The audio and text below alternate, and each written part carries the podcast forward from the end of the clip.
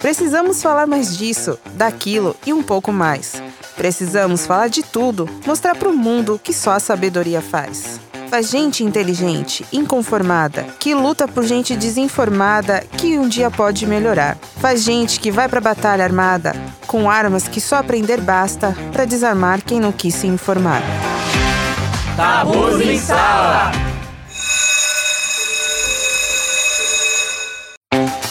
Olá, bem-vindos! Me chamo Malu Maier. Estamos aqui hoje dando início ao podcast Tabus em Sala. Falaremos hoje sobre saúde emocional, censura e política na educação. Nossos convidados de hoje fazem parte de uma profissão muito importante para o nosso desenvolvimento. Um tem 28 anos, é formado em jornalismo e estudante de letras português. É professor eventual da rede pública do estado de São Paulo. A outra tem 29 anos, é formada em pedagogia e em licenciatura matemática, pós-graduada em docência no ensino superior professora e orientadora de estudos para o ensino fundamental e médio em matemática na rede particular. Sejam muito bem-vindos, professor Rafael e professora Larissa. Como vocês estão? Boa noite, Boa professora. Noite. Boa noite. Oi. Muito bem-vindos. Que honra estar com vocês essa noite. E ó, a gente sabe que ser professor não é uma tarefa nada fácil. Tem muitos perrengues, muitos desafios nessa profissão. Teve algum fato na vida de vocês que deu um clique assim, meu Deus, eu quero ser professor agora? Olha, eu acho que desde antes de fazer jornalismo, já tinha essa vontade. Já, quis, já prestei história, já queria ser professor de história. Uhum. Mas depois que eu fui pro jornalismo, que eu comecei a aprender italiano e eu vi que eram letras era uma outra área que eu gostava bastante. Uhum. Quando eu me formei, eu comecei a pensar, não estava dando muito certo no jornalismo.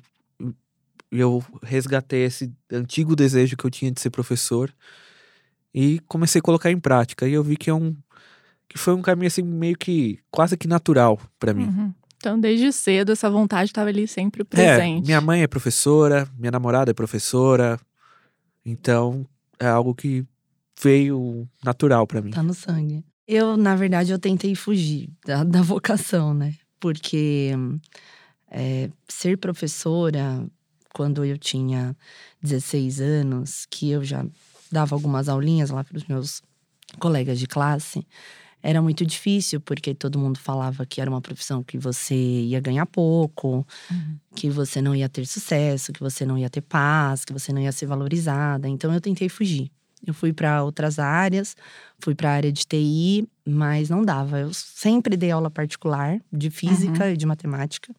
Entendi. Então, o meu coração sempre foi para a educação.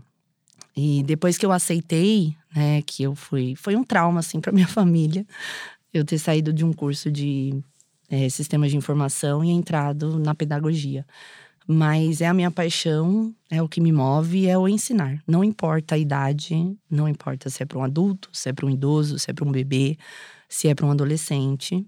É a minha paixão e desde que eu aceitei isso, a minha vida só fluiu. Ai, que legal. E que bom que você seguiu o que você queria, porque muitas vezes a gente fica ali, ai, mas não vai dar dinheiro, não sei o quê, mas o nosso coração fala, é o seu propósito, minha filha, vai lá e faz. É, e eu acho que a questão de dar dinheiro é que assim, o dinheiro é consequência do sucesso. Uhum. Então, se você faz o que poucos fazem, se você ensina como poucos, se você foge ali da, da, da curva que todo mundo está acostumado a ir, a tendência é você seguir, é você ter uhum. sucesso, é você conseguir alcançar mais mais espaços em um curto período de tempo, né? Com certeza. É, eu quero entender com vocês que se a forma que vocês enxergavam o bullying quando vocês eram alunos mudou muito desde que vocês se tornaram professores, o que, que mudou? O que, que é diferente para vocês hoje? É, é muito diferente, assim, eu acho que todo mundo já sofreu algum tipo de zoação na escola, né? Uhum. Alguns caracterizam como bullying, outros não, né? Mas porque o bullying é algo mais pesado, é algo contínuo. O, o quem sofre não consegue se defender, é sempre o mais fraco. Então, acho que todo mundo já sofreu algum tipo ali de, de, de agressão, de apelido, que de alguma forma machucou, uhum. né? E eh, eu também sofri na escola, mas eu conseguia me defender. Eu usava aquilo para me defender.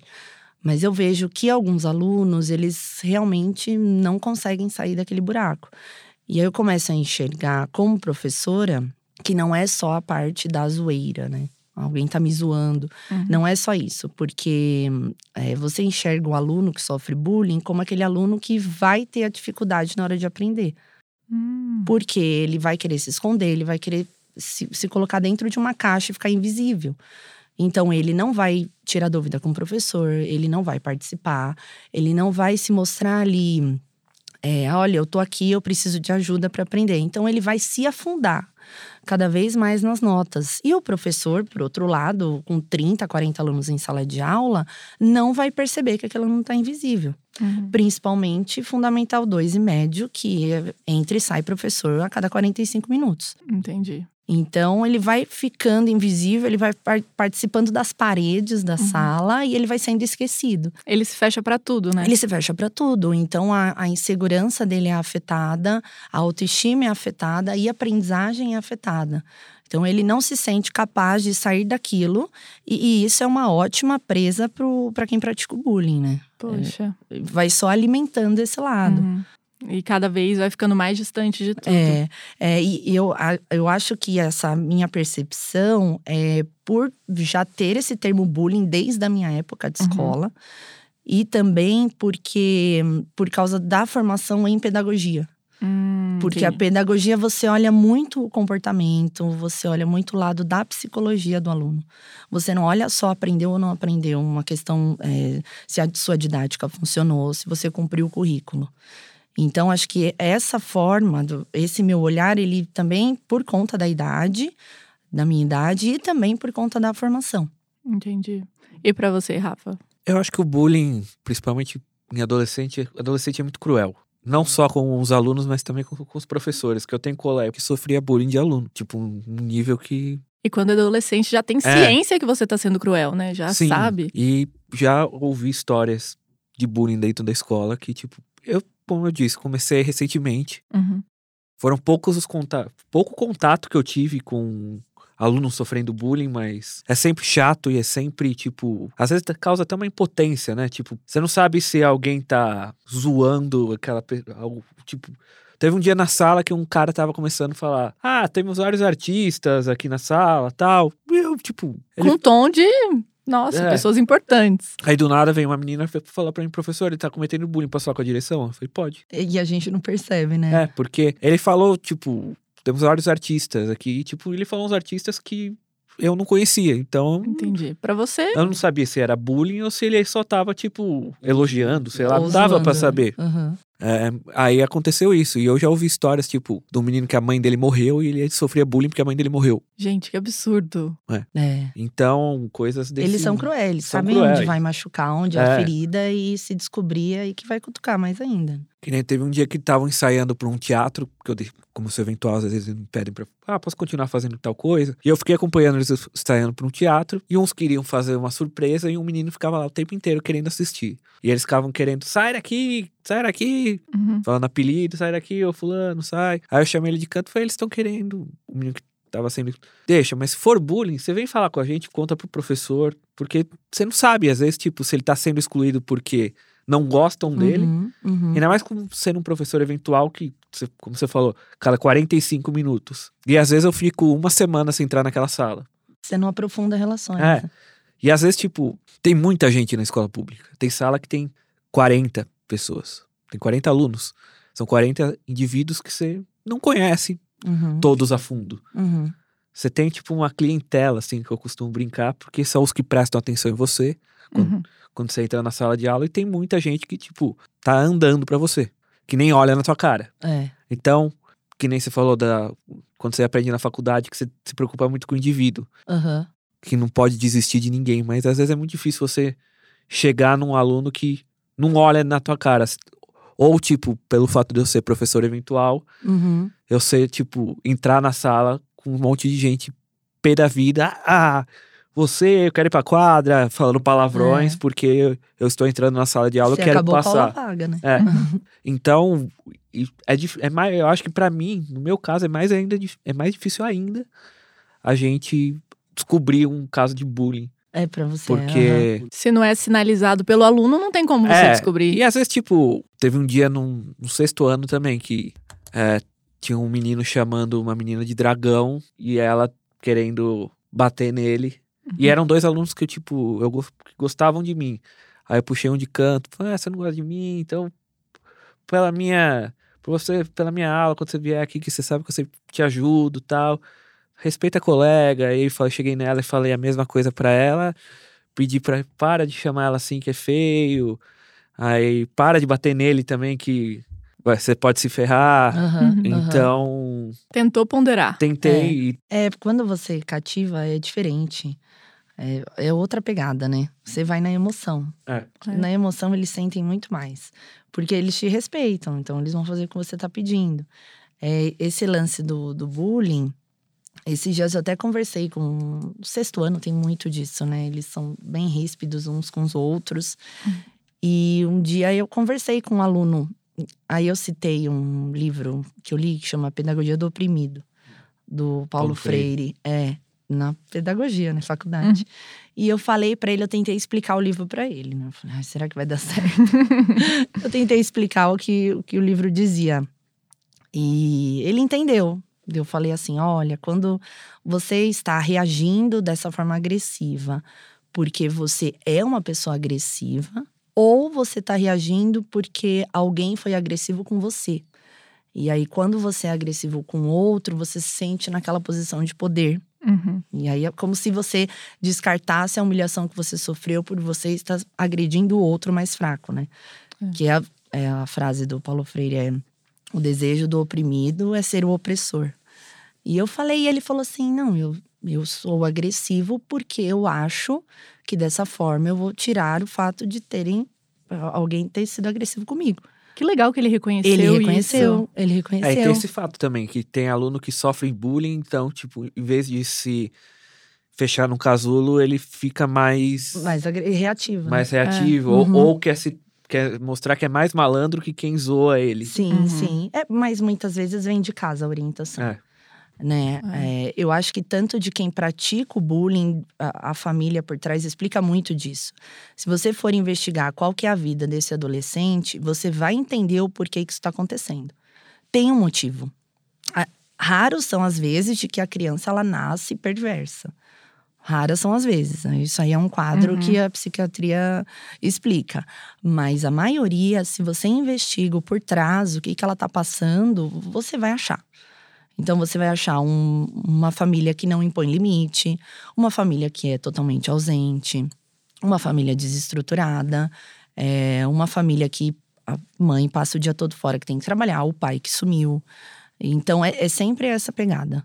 O, no, no caso da particular, a gente não tem muito essa questão de família desestruturada. A o máximo que eles têm ali são pais separados e guarda compartilhada, né? Que é uhum. o o, o tal do, da, da classe média. E ali a gente não tem muito disso. Mas a gente sempre vai ver. Ai, porque meu pai falou que é pra eu reagir. Ai, porque meu pai falou que não é pra eu voltar, porque se eu apanhar é pra eu bater mais. É, bate mais forte. É, ah, porque minha mãe falou que ele, se ele me provocar, é pra eu falar mesmo. Em muitos casos você chama essa família para conversar e são os advogados do filho. Sim. É. Não, meu filho não erra, meu filho não pratica bullying, meu filho jamais faria isso com alguém, meu filho é um santo. Não, mas meu filho tá cansado. Então tem mil e uma justificativas para um erro. Então é difícil você colocar numa criança um limite, sendo que na própria casa ela manda. É muito complicado, é um trabalho de e formiguinha. dos pais advogados tem câmera nas salas. É. E às vezes tem coisa na câmera e eu já, já sei de história que pai fala que o filho não fez, mesmo tendo imagem. É. E, Sim. Sério? É. Não sabia disso. Tem é. câmera na sala. Caramba. Que eles usam tanto para ver professor, se o professor uhum. tá passando alguma coisa, uhum. quanto para para ver se os alunos estão é, aprontando. Na, na estadual, no, no é. meu caso não tem. Mas já tem gente que fala, vários professores falam a mesma coisa. Mas não, meu filho não faz isso e começa a falar: a culpa é sua, é você que não, não sabe dar aula, é você que não faz direito, é porque você é muito nova. Realmente é. nunca é o filho dele, né? É, não, e isso é um problema. Quando você vai é. investigar a questão do, do bullying, quando você passa por isso, você percebe que ali o negócio é a família, em primeira instância. Sim, né? e na escola pública tem muita família desestruturada. Uhum. É, tem aluno de abrigo, que não tem família. Sim, sim, sim. É, tem já... aluno que apanha, tem aluno que vem a mãe apanhar, é. tem... Então, sempre tem uma explicação. E como que vocês acham que o ensino pode ser mudado com relação a essa intimidação na sala de aula, sabe? Acho que é uma, um longo caminho. Complexo. É. Complexo. Eu acho que não passa por nós, professores, isso. Não, eu acho que assim, tem, é todo um conjunto, né? É, eu acho que. Só por nós, professores. É, né? só por nós. Tem, existe, tem que ser um conjunto família, é, professores, é, outros colaboradores da escola e alunos. Acho que é um conjunto de tudo. Mas assim, é, tem muitos professores que não notam, que não percebem, ou que às vezes acham, ah, não, não entendem sobre o assunto, não estudam, não sabem como que é hoje em dia, como que é esse negócio de rede social. Uhum. E que isso pega muito mais, né, o cyberbullying, do que presencialmente lá na escola.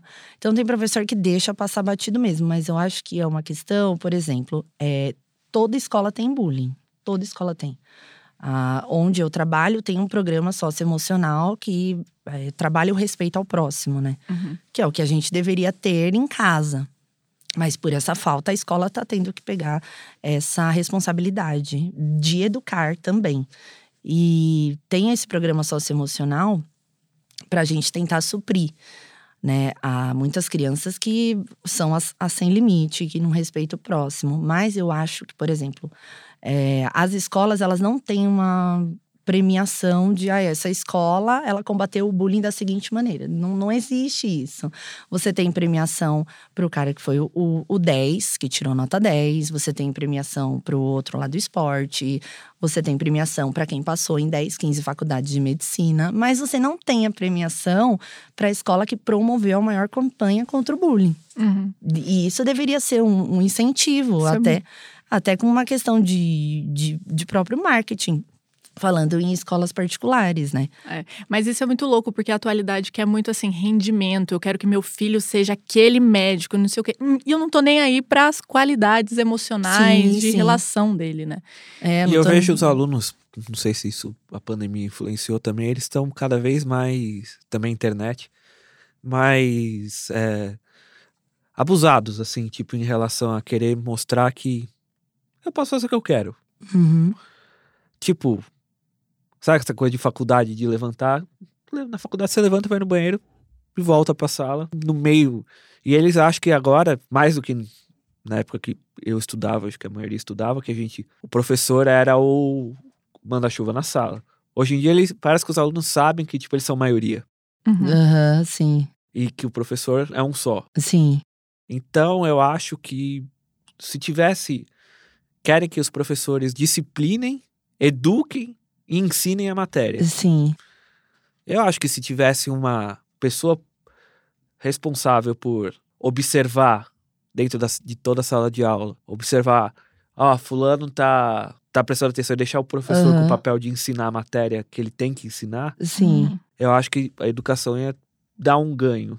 Eu era professora de um quinto ano. Quinto ano é aquela fase onde você tem a mesma professora para todas as matérias, sabe? Então eu era professora do quinto ano, eles eram uns amores, faziam cartinha, tudo que você fala, eles acreditam, morrem de medo de tudo, de ir pra coordenação. Foi um choque, hein, mulher? É, e aí a escola falou: olha, assim, você vai dar aula para ensino médio. Eu falei, não. Não, gente, olha pra minha cara. Como é que eu chego com essa minha cara? Tava com 26 anos. Eu entro no ensino médio com 26 anos, não tem como, não vai rolar. Não, você vai, você vai. Aí eu tive que fazer uma escolha.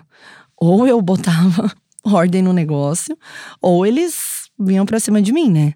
Uhum. Então, acho que desde o do começo eu tive uma postura firme.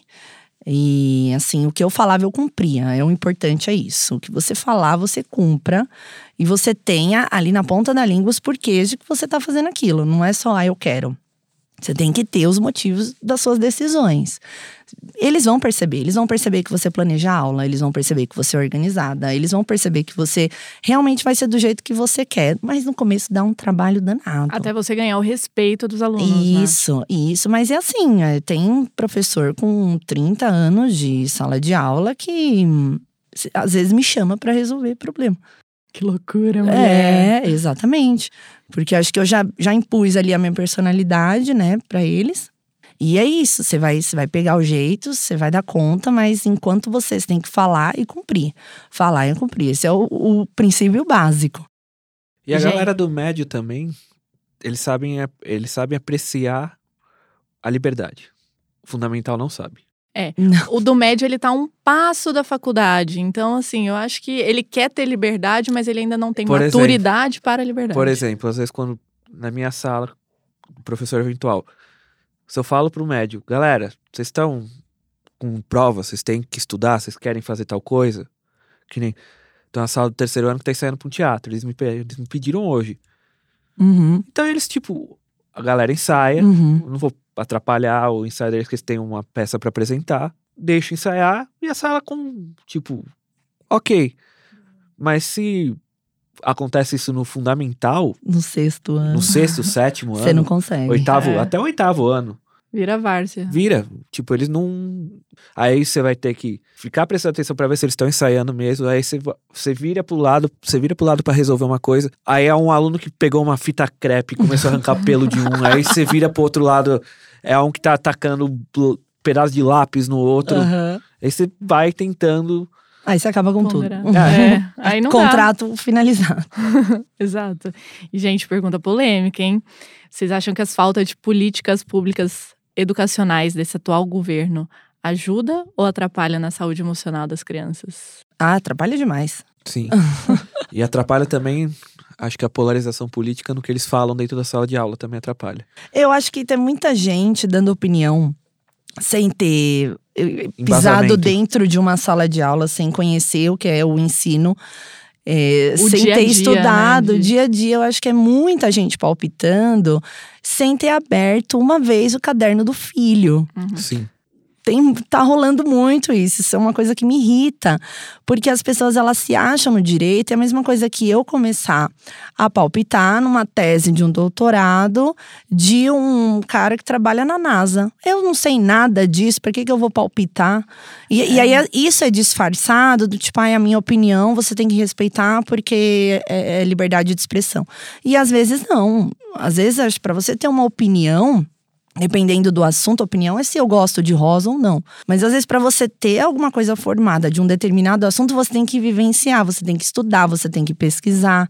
Você tem que é, se fundamentar em alguma coisa que alguém já foi lá e estudou. Então, acho que é, depois dessa, dessa linha de uma galera falando é, do lance de ah, porque estão ensinando é, ideologia de gênero na escola, as pessoas nem sabem o que tem numa BNCC, num currículo. Elas nem sabem como é formado, o que você ensina, de onde vem o que tem no livro. Pois é, e, e aquilo, ah, que na escola não tem que aprender tal coisa, tem que ensinar a fazer imposto de renda, sabe? Essas coisas. E eu sei de uma história de um professor que passou e um monte de gente não prestou atenção. Então, aí, É, é, aham. Então é, querem que a escola ensine as pessoas a viverem em sociedade. Na real, é que eles querem que a escola eduque os filhos deles. É, não, eu Que acho. venha pronto, é, moldado. eu acho que vai além. Eles estão culpando a escola pela falta de educação, Uhum. que eles não conseguem. Então, a culpa do meu filho ser um agressor no bullying é da escola. A culpa do meu filho agora tá no ensino médio falando que gosta de, de meninos também. Foi a escola que ensinou. É muito mais fácil você culpar alguém do que. Né? Sim, ah, é, é um desconhecimento sobre o que a escola é, sobre o que a escola ensina e sobre como é formado o currículo, porque é, é um negócio tão trabalhoso para você estipular o que vai ser ensinado, o que não vai, a forma como vai, você tem que seguir regras. Uhum. E quais os tabus vocês acham que deveriam ser discutidos mais na escola? É, todos hoje em dia. Exato. Porque acho que a gente se tava conversando isso com, com ele antes da gente entrar. Na minha época, eu me formei em 2010. Faz pouco tempo. 12 anos. Mas eu estudei em um colégio católico, só que era um colégio que falava de todas as religiões. Tinha um embasamento católico no- na aula de ensino religioso, mas falava sobre o respeito acima de tudo dos diferentes. E, e a gente fazia é, trabalhos no terceiro ano do ensino médio, que foi um ano de eleição, onde cada sala do, do terceiro representava um candidato à presidência. E eu representei, na época eu já votava, eu tinha 17 anos, e a minha sala representou um candidato que eu era contra. Mas eu fui lá e fiz a... Porque era parte do trabalho e a minha mãe nunca foi lá na escola reclamar. É até bom para você entender, assim, as diferenças, que você tem que ser tolerante até. Você né? tem... Isso, exatamente. Exatamente. E, e eu lembro que na escola a gente discutia muito assunto, a gente falava sobre isso, a gente podia, a gente tinha uma liberdade de criar. Mas é, de um tempo pra cá, assim, acho que desde 2013, 2014 ali, é, que foi uma, uma, mexida política muito forte no, no, país, que todo mundo resolveu participar, todo mundo resolveu ser engajado, todo mundo resolveu dar pitaco, mesmo sem conhecimento nenhum do que está falando, mas enfim, todo mundo resolveu partir para isso. É, acho que a gente se perdeu um pouco. Então, a, até eu ensinar uma pessoa de que a gente vai falar sobre política, nossa, acabou. Parece que a gente está sendo vigiado pelos alunos, né? É, não pode falar sobre política, porque as pessoas acreditam que falar sobre política é você defender um lado. E não, tudo é política. Tudo que você faz é política. Qualquer ato dentro da escola é política. A questão mais dele que, que trabalha em escola pública, tudo ali é de políticas públicas. Sim. A escola é sustentada pelo, pelo imposto que a gente paga e é demandado todo uma, um, um, dinheiro pelo governo estadual. Uma frase que, que eu ouvi de um diretor da escola para os alunos que eles não se tocaram ainda. Que a escola hum. não é pública, não é gratuita. É, sim, sim. Loucura! É, a escola é pública, não é gratuita. É, tá pago, né, ali. Então, todo mundo que tá lá tem um custo. Para o aluno que arranca tampo da mesa, ou que risca, arranca tinta da, da parede, ele está sendo custo e está tendo que ter mais uhum. custo na escola, coisa que poderia uhum. ser feito para comprar qualquer outra coisa para ajudar os alunos. Sim. Não, porque. Só que, meu, tá difícil eles entenderem. Hoje mesmo eu tava dando uma bronca disfarçada de aula, porque eu tava numa aula que era. Que agora tem essas eletivas, né? Nas escolas. No ensino médio. Né, no ensino médio. É. E uma, era uma aula sobre respeito. E eu substituí o professor, tasquei, tipo, falando sobre respeito, que as pessoas têm que respeitar os outros, que às vezes, tipo, começa. Quebra barreiras, e que às vezes você não respeita a pessoa por tal coisa, você tem que respeitar os professores. E você não prestar atenção na aula é falta de respeito com você. O que, que você vai fazer quando você acabar o ensino médio? Aí depois você vai chegar numa entrevista de emprego e vai falar que a culpa é da escola. e o, você acha que o entrevistador vai achar que é isso? É, lógico. Aí você não sabe escrever uma redação. Você manda o currículo não sabe escrever. Não, a culpa é de alguém, tem que ser. É, e você não sabe escrever uma carta de apresentação. Aí você vai falar que é culpa de quem? Do professor que não soube te ensinar. É, mas, mas eu acho, falando da, da pergunta dela sobre o atual governo, acho que desde o início deixaram bem claro, né? Com a história de, ai, filmem os professores. É. Começou essa, essa palhaçada. E num sentido de, olha, os professores têm que fazer o que a gente quer. É. Porque, independente, eu sou pai, eu sei o que deve ser ensinado ou não. Eles estão, eu tô achando que principalmente os mais novos, eles estão muito birrentos. Coisa que, tipo, antigamente o professor falava, vamos dar tal coisa coisa, sim, mas hoje em dia tá muito tipo. Ai, professor. É, mas é que dá espaço para isso em casa faz, e, é. consequentemente, é, teve um dia é, que, convívio. Teve um dia que eu dei uma bronca neles. Falei, vocês agem dessa maneira na casa de vocês? Aí eles responderam sim. Eu falei, tá, mas aqui é a escola, aqui, aqui não é a casa de é vocês. Não, e vocês acreditam que essa censura tem alguma coisa relacionada a esse atual governo? Por que, que não é discutido isso? Eu acho que mais por receio do que qualquer outra coisa.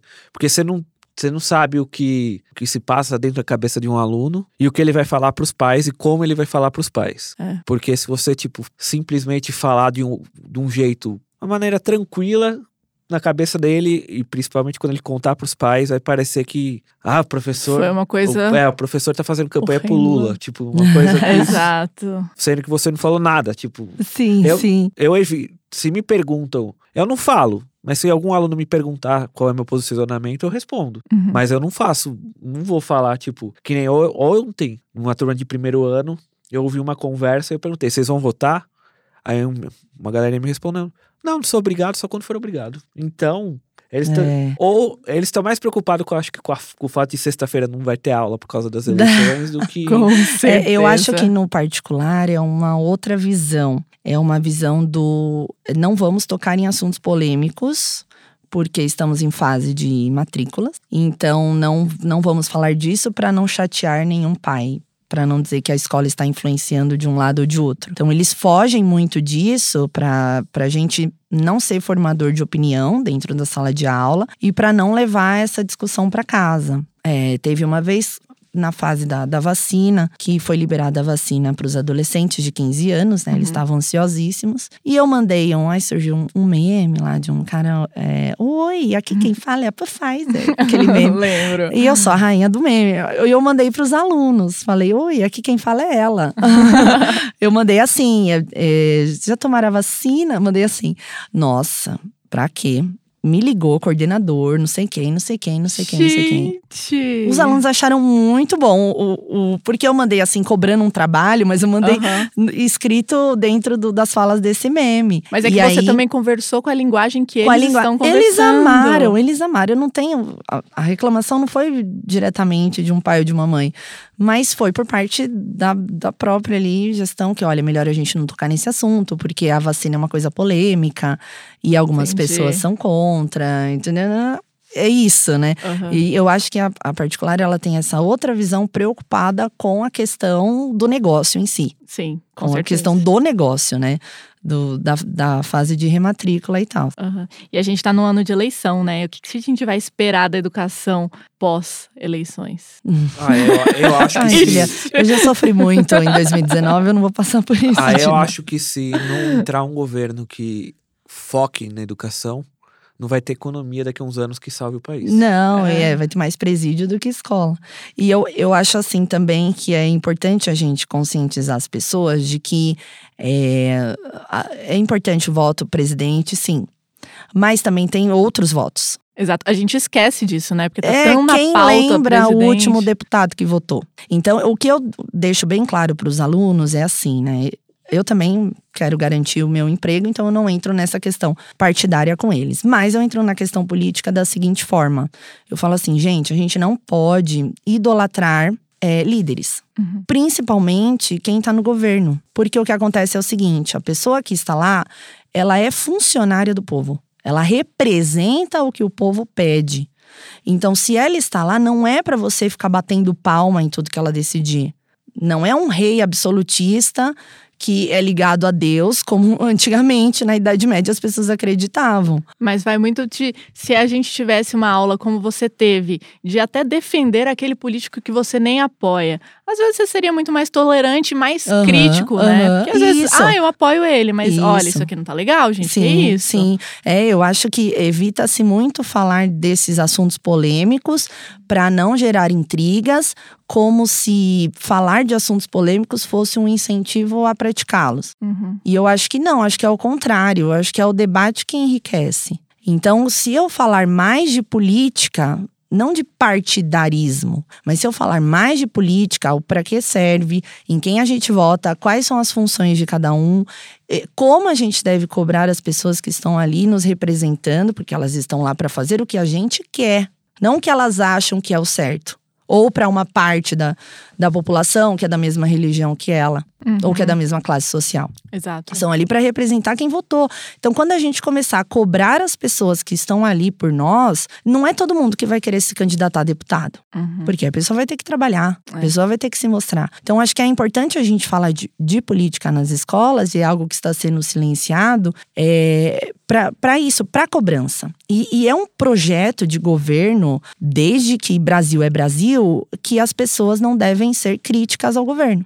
Porque se você tiver crítica ao governo, você não consegue fazer tudo o que você planeja. Então, se você tem uma população alienada, aquilo é massa de manobra para você fazer o que você quiser. É aquela velha história, deixa que fulano resolve. É, é, então. Então, acho que eu não. É, então, quando você tem uma população alienada, o governo é, é, é vantagem. Porque ele faz o que ele quiser e você não questiona. A gente até cai lá na política de pão e circo. Você dá um pãozinho. Sim, sim, sim, exatamente. O pessoal fica distraído. Exatamente. E é. é lógico que vai ter qualquer um se candidatando a deputado. É lógico que vai ter corrupção. Não tem ninguém olhando, não tem ninguém vigiando, uhum. não tem ninguém cobrando. E para você, Rafa? É, eu acho que foi o que eu falei. Se não mudar o direcionamento, não trouxer um governo que foque a economia, quer dizer, que foca em educação, não vai ter economia que vai sustentar. Uhum, uhum. Porque você vê alunos dentro da sala de aula, todas as séries, que não sabem, não sabem escrever o básico. E você vê que não é culpa dos professores. Você vê que é grande que eles falta. Eles se esforçam, os professores se esforçam. É falta de interesse do aluno e principalmente da família. Aquilo que você falou do pai que não pega o caderno do filho. Uhum. Que pai que, tipo, é, que pega o caderno do filho e sabe o que o filho, se o filho tá aprendendo ou não. É simples. Não é, É. possível que o pai nunca lê um, o filho escreve, não manda uma mensagem, o pai não se importa se o filho escreve errado. É. Algu- alguns pais não têm interesse, mas outros é porque não sabem realmente, sabem menos do que o filho, Sim. porque a educação foi pior ainda, né? As pessoas acham que hoje a educação ela tá precária, que ah, num passado era maravilhoso, o ensino, que só tinha escola pública, mas é porque a educação não era para todos, era para poucos. Era. Então você escuta pessoas de, de gerações X que fizeram até a quarta série. Porque para fazer o ginásio você precisava fazer uma prova, você precisava ir para outro lugar. A maioria não, não tinha é, graduação. Hoje em dia eles estão na escola porque os pais obrigam e porque eles têm que estar Porque na é lei. escola. E porque é lei. Uhum. Se não, claramente eles não estavam, não estão nem aí para estudar. Então, se não mudar uma política que incentive o estudo de uma maneira que ele que seja prazeroso também para os alunos Uhum. e, e os alunos comecem a entender que se eles não estudarem, eles não vão se dar bem na vida, porque tem escola, tem emprego que os entrevistadores olham o currículo escolar do aluno. Uhum. Fala isso pro aluno, ele tipo, hoje eu ouvi uma história, tipo, ah, professor, meu, de- meu boletim tá toda a cor do amor.